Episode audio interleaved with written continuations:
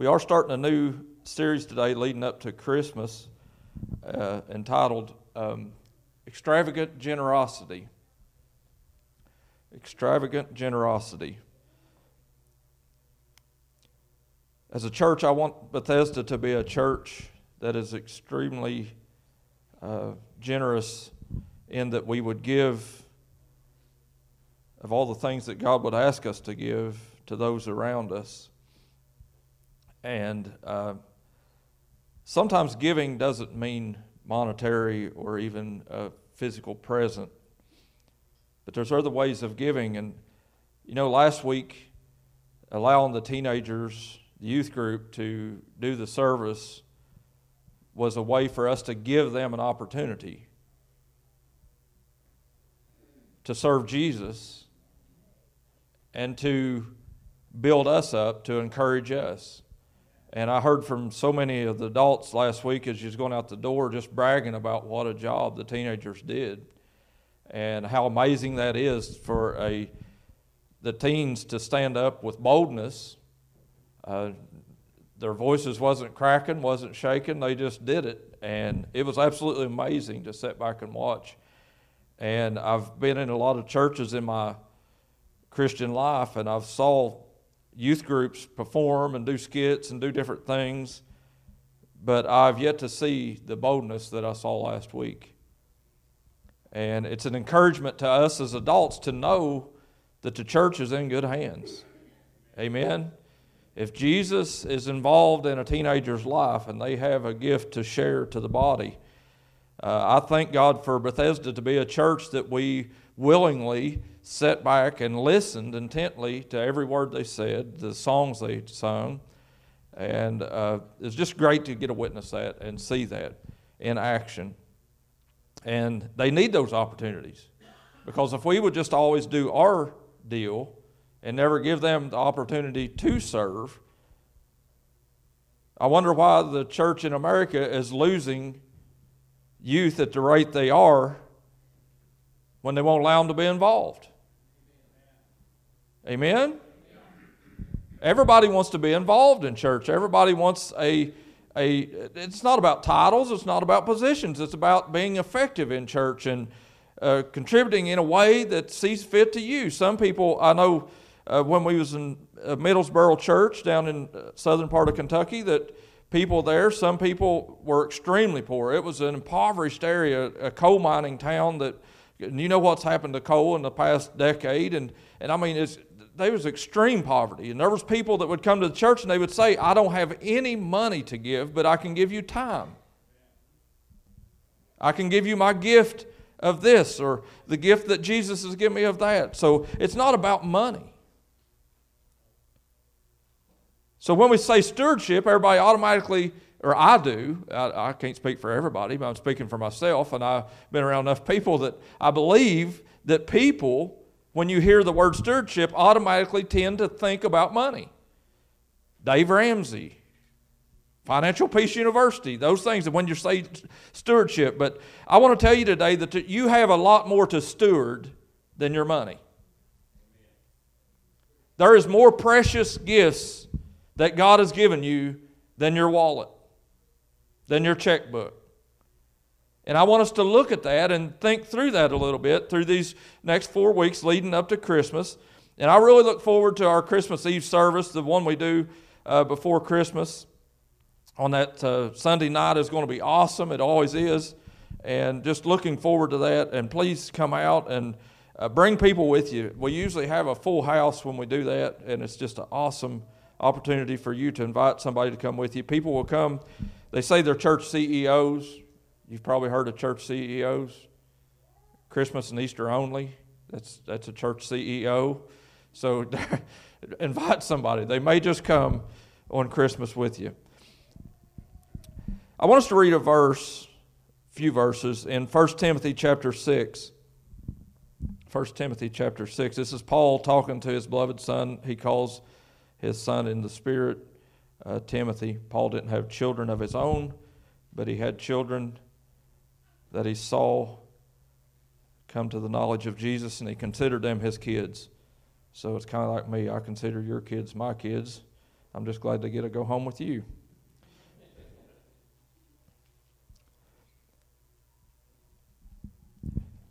Verse 17 says, Command those who are rich in the world's goods not to be haughty or to set their hope on riches, which are uncertain, but on God, who richly provides us with all things for our enjoyment.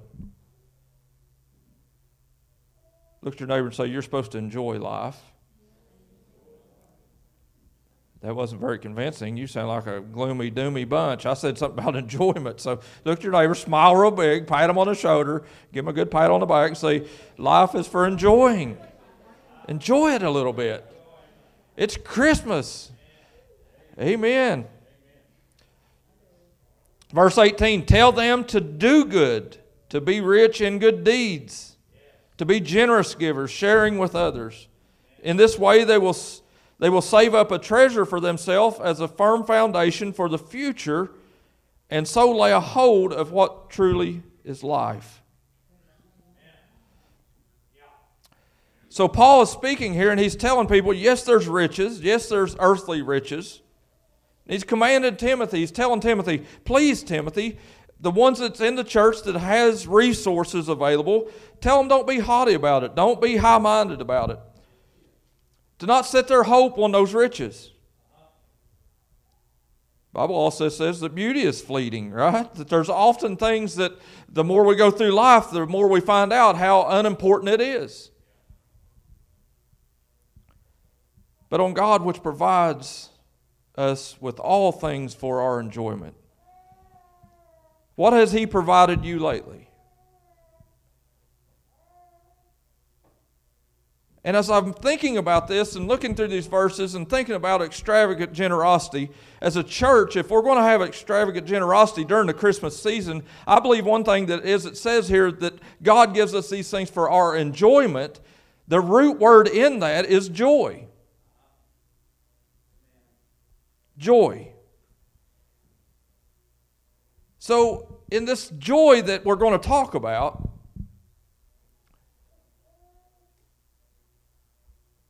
And I want us to think outside the box here a little bit. As we're thinking about stewardship and we're thinking about this, this extravagant generosity, that we're going to think outside the box a little bit and think about joy. Has God given you joy? Do you have any joy at all in your life? Because if you don't, you need to reevaluate your life to back up to this scripture to where that it says God gives you all things for your enjoyment. Everybody say all things. all things. That means everything. That means the good. That means the bad. That means the pretty.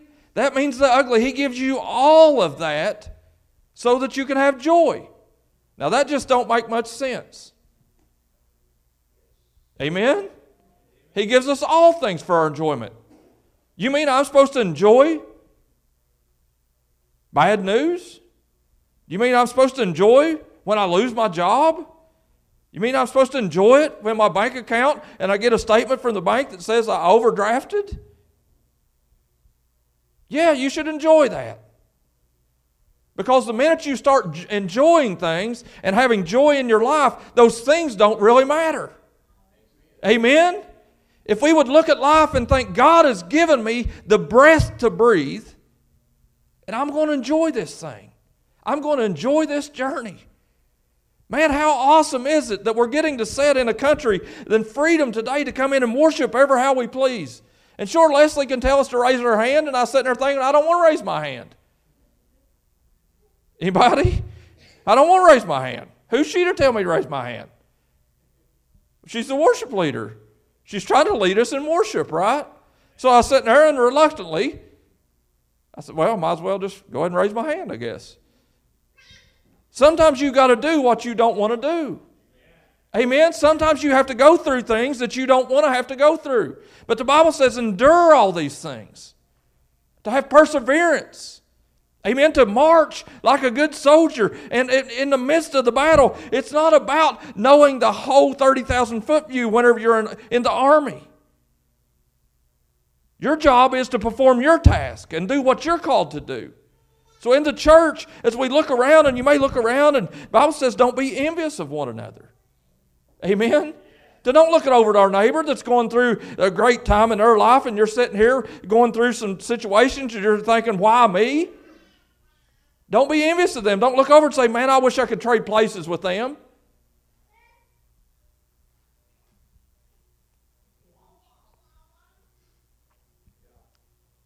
So as I think about this, the joy. So I want us to do it and look at it from outside the box of this song that Leslie sung today. The first song, Joy to the World. I'm not going to sing. I'm going to save you that pain. I don't want you to have to endure that. It would bring you great joy, though. Everybody in here would be laughing. Joy to the world. I know we can all sing it, but do we live it?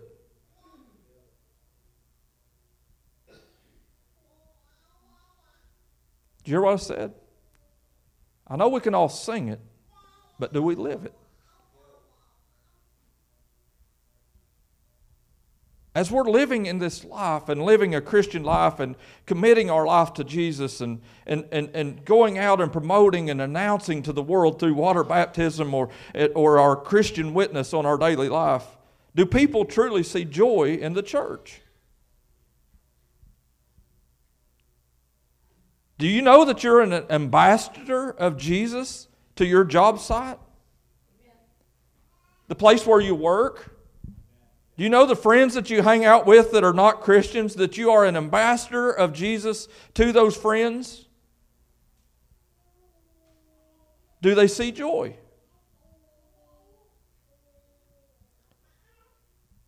So, is this song, Joy to the World, are we living it out? Are we acting it out on a daily basis?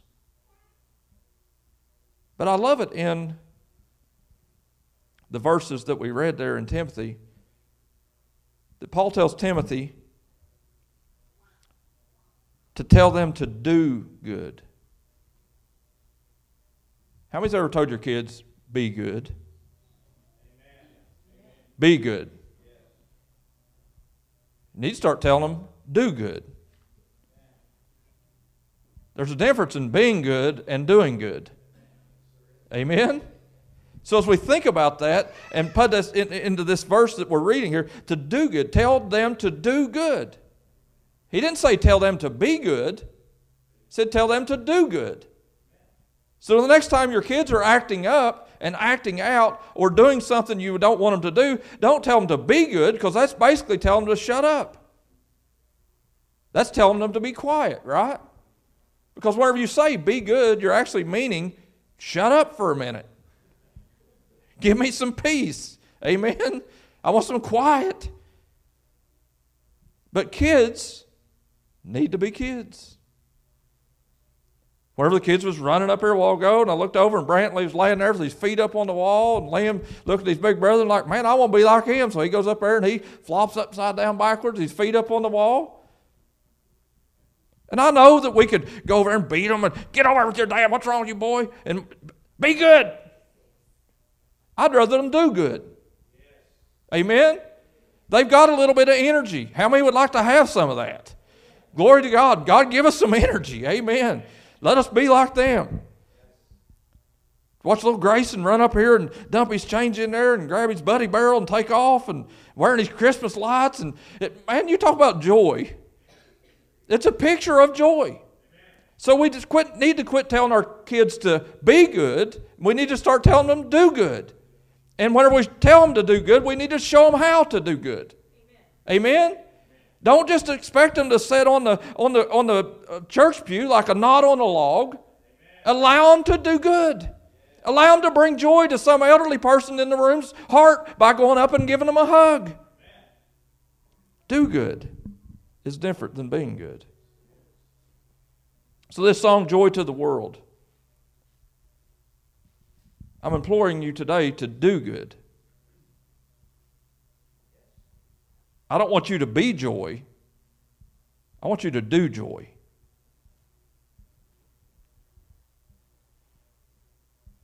Because there's a difference in being joyous inside and not letting any of it come out and never telling about the goodness of God and walking out throughout life and people knowing, man, look what they're doing.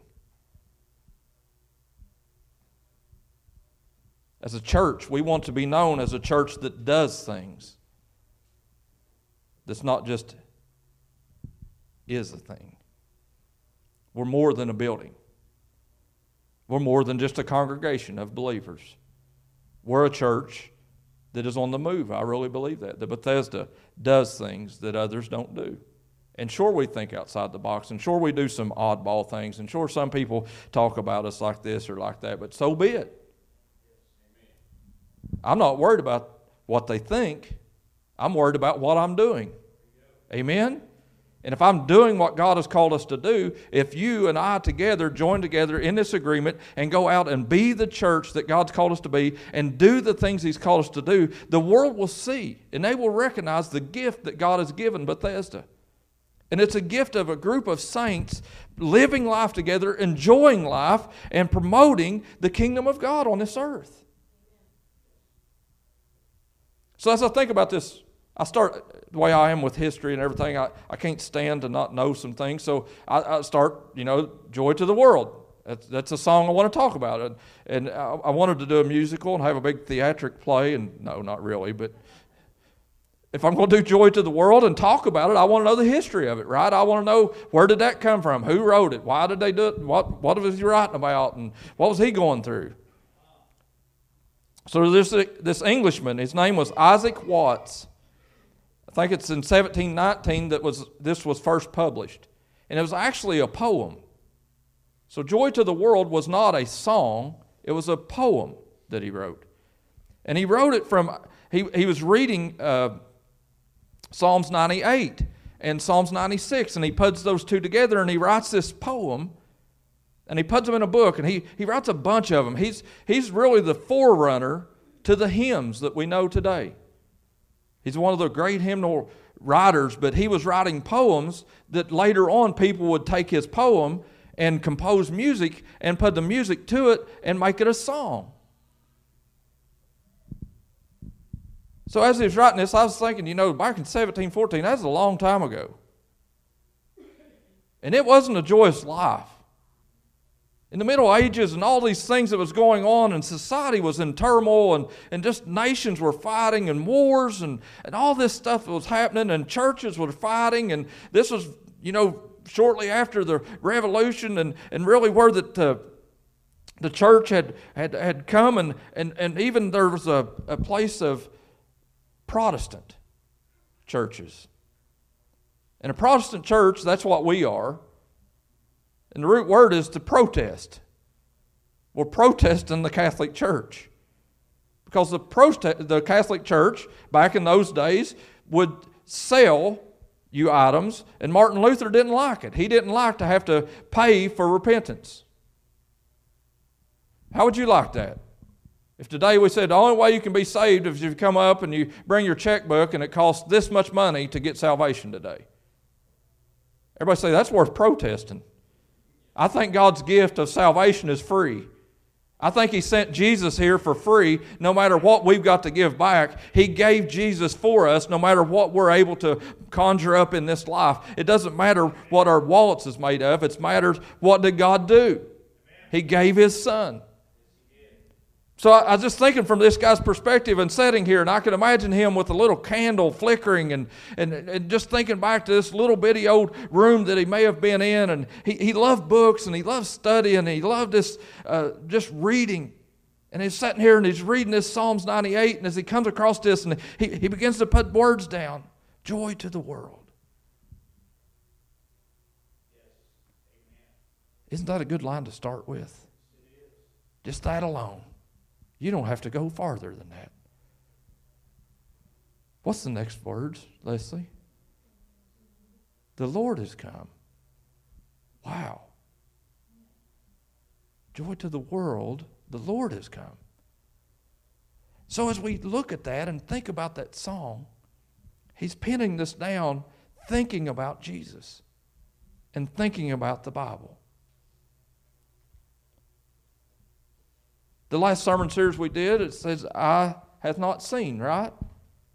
How long's it been since you contemplated and dug in and meditated on the Word of God?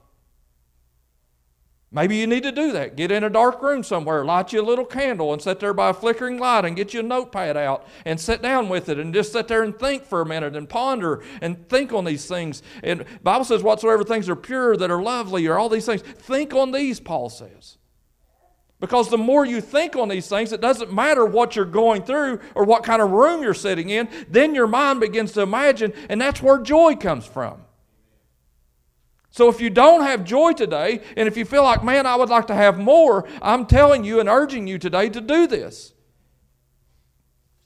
To sit back, relax, and depend on God's Word to be the foundation that the song that we just sung said.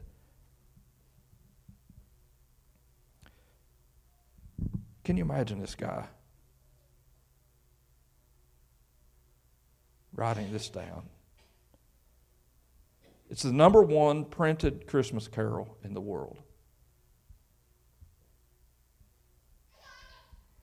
Joy to the world.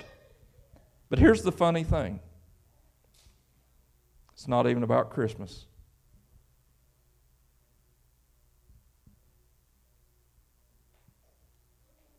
You know that?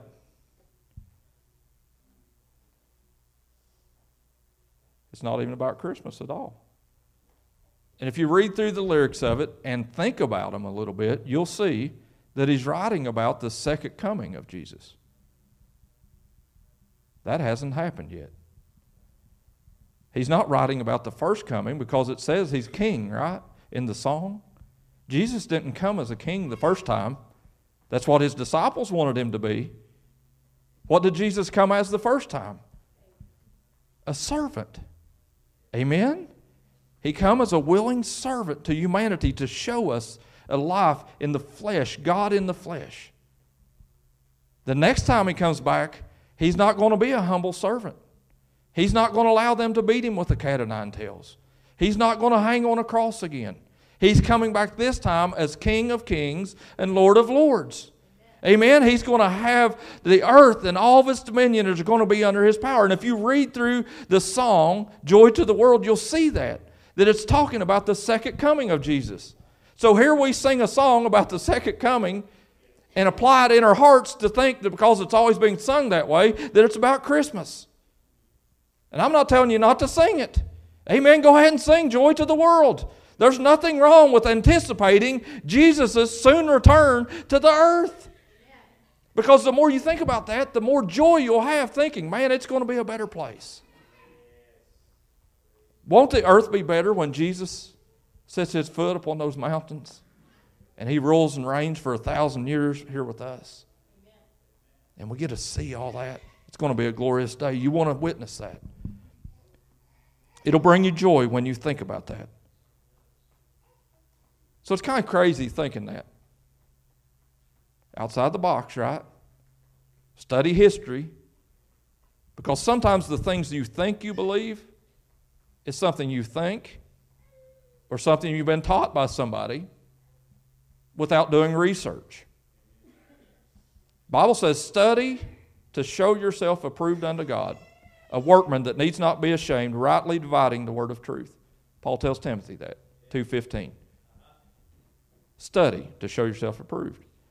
I didn't know this until I read this here just recently. we still have to study, no matter how far we come, no matter how much we get into life, no matter how long we've been saved. And Ernie, you've been saved for a long, long, long time, right? What year was that? 1982. That's been a while. And Ernie has still has to learn. Amen? We still should dig in. We shouldn't ever think, well, man, I've arrived. I've attained the place of where, man, I've just got the whole book memorized and I know it all and nobody's going to teach me anything else. Wake up in the morning and think, man, I've got to find these hidden treasures of God's Word and it brings me joy. It brings me great joy. Colossians 3:16 says, "Let the word of Christ dwell in you richly, teaching and exhorting one another with all wisdom, singing psalms, hymns, and spiritual songs with all grace in your hearts to God. Let the word of Christ dwell in you richly.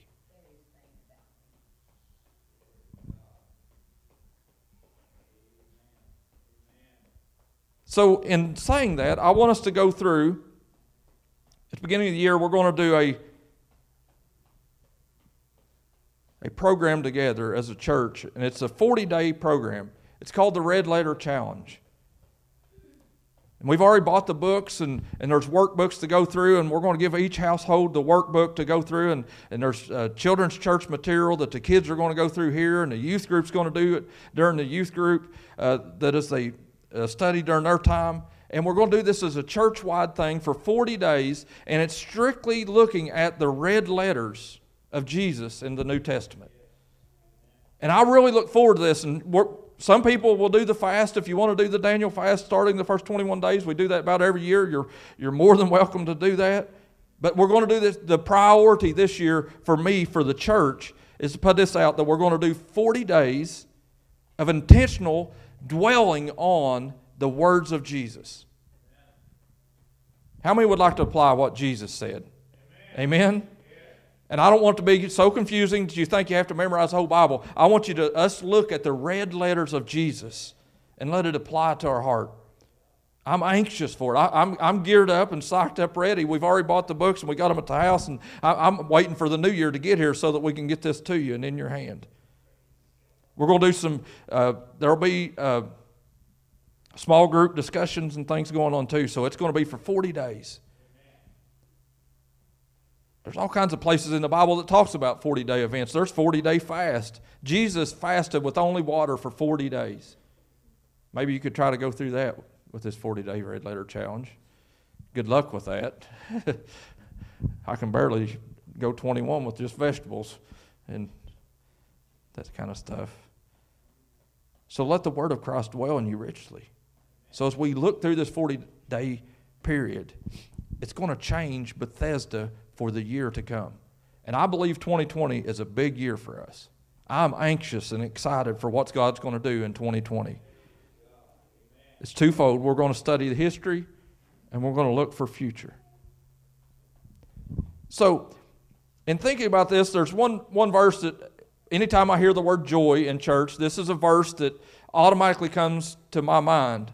That it's a quote that everybody quotes all the time when you say joy. You can go to any church in Lewis County, I'm sure today, and say the word joy, and somebody in that church is going to quote this verse to you. And it's just the last part of it they quote, actually. It's Nehemiah chapter 8, verse 10. Nehemiah chapter 8, verse 10. Nehemiah continued Go and celebrate with a feast of rich foods and sweet drinks, and share gifts of food with the people who have nothing prepared. This is a sacred day before the Lord. Don't be dejected and sad. For the joy of the Lord is your strength. The joy of the Lord is your strength. So if you feel weak in this place today, if you feel burdened in this place today, if you feel like you're weak in this place today, know this that the joy of the Lord will bring you strength. And in this context of what this is about, Nehemiah is this guy, and we've done a sermon series on this a few years ago, and this is one of my favorite books in the Old Testament, Nehemiah. He, he's the guy that goes back and rebuilds the walls of Jerusalem. And as he goes back and rebuilds these walls, he, he gets there, and Ezra comes in, and, and, and they go through this process to building these walls. And as he gets these walls built around Jerusalem, that had been torn down, and he had actually been living in exile. He was a prisoner of war and he gets to go home. So as he goes home, think about the joy that will be in your heart getting to come home. I can think about this from my grandpa's perspective, right, Aunt Mary? That, that my grandpa was a prisoner of war for three and a half years during World War II, and he got liberated by the bombs that went off in Japan. When the two bombs dropped, he was a halfway point between the two of those bombs. And eventually, American ships come rolling up and they come in, the, the uh, army soldiers come in and they liberate them. They come in these camps and they cut down the barbed wire and they lead these prisoners of war out, most of them weighing 70 to 90 pounds. And think about getting on that ship with food, with clothing. You can look back through uh, pictures of this, of, of what they lived through. Most of them only had like a loincloth on, they never even had clothes. Can you imagine getting on that boat and thinking, I get to go home? I get to go home. And then setting foot on American soil. And there's a lot of pictures of them when they get off the boat that they'll get off the boat and they'll kiss the ground in America. So honored just to get to return home. Think of the joy of that, getting to come home. Nehemiah had that joy when he got to come home and build that wall. But as he builds this wall, he tells Ezra, begin to read some of the Bible that you found. And, and as they dug all this stuff up, they began to find pieces, pieces of Old Testament scripture. And he told Ezra, begin to read this. And as he began to read it, the children of Israel, it said, began to weep and cry because they hadn't heard it so long. And he told them, he said, Don't cry, don't be sad. The joy of the Lord is your strength. How strong are you today?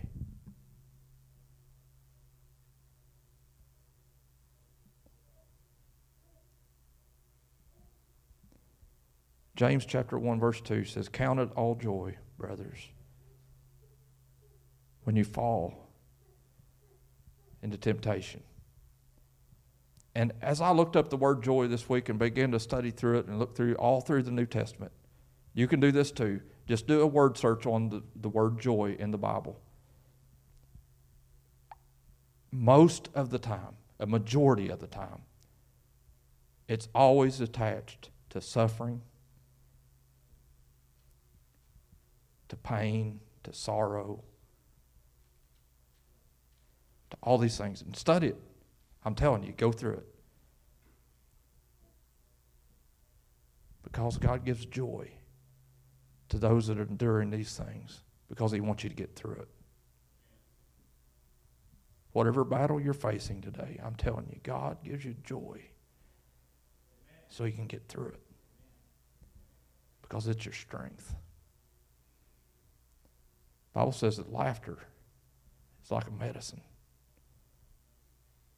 Sometimes you got to laugh in the middle of the storm. Amen. Watch a funny movie. Do something to laugh when you're going through things. Won't you stand? Joy to the world. The Lord has come.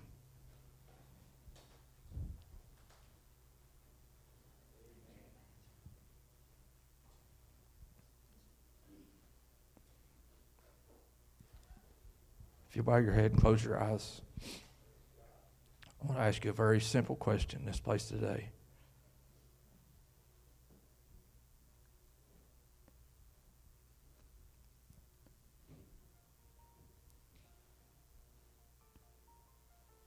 Pray that the Holy Spirit has been speaking to you during this message.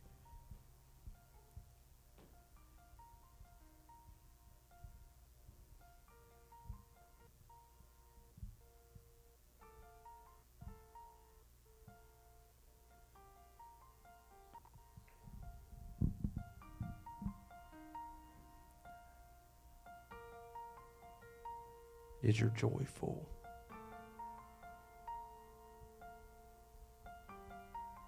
If you had a, like your gas tank in your car has a, a reading on it, you got a, a sensor in the tank and it's got a wire that comes up through to your dash and it tells you the level of your tank. Is your tank full?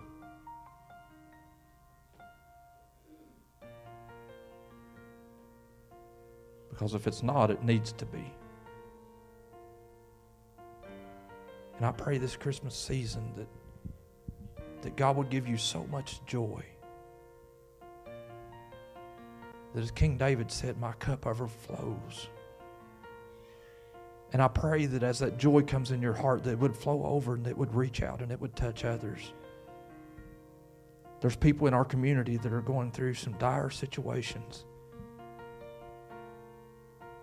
There's people on your job sites that are just recently went through a breakup. Maybe they're going through a divorce in this moment and they, they just can't see their way through the storm. They're not a Christian. And God has sent you to be an ambassador of joy to those people.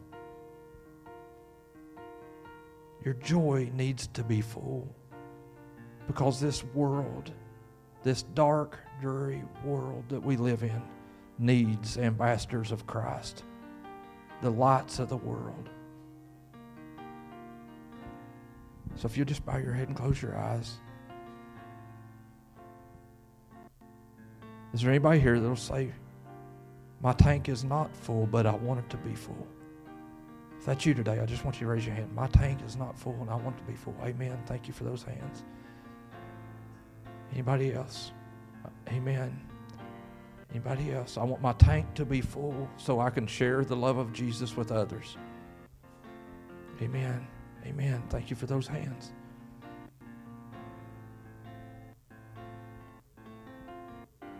Father, I thank you for this day. Lord, I thank you for the work that you're doing. God, I thank you for this holiday season. And God, I pray as, as Bethesda, as a church, Lord, that we would just ask you for joy, God.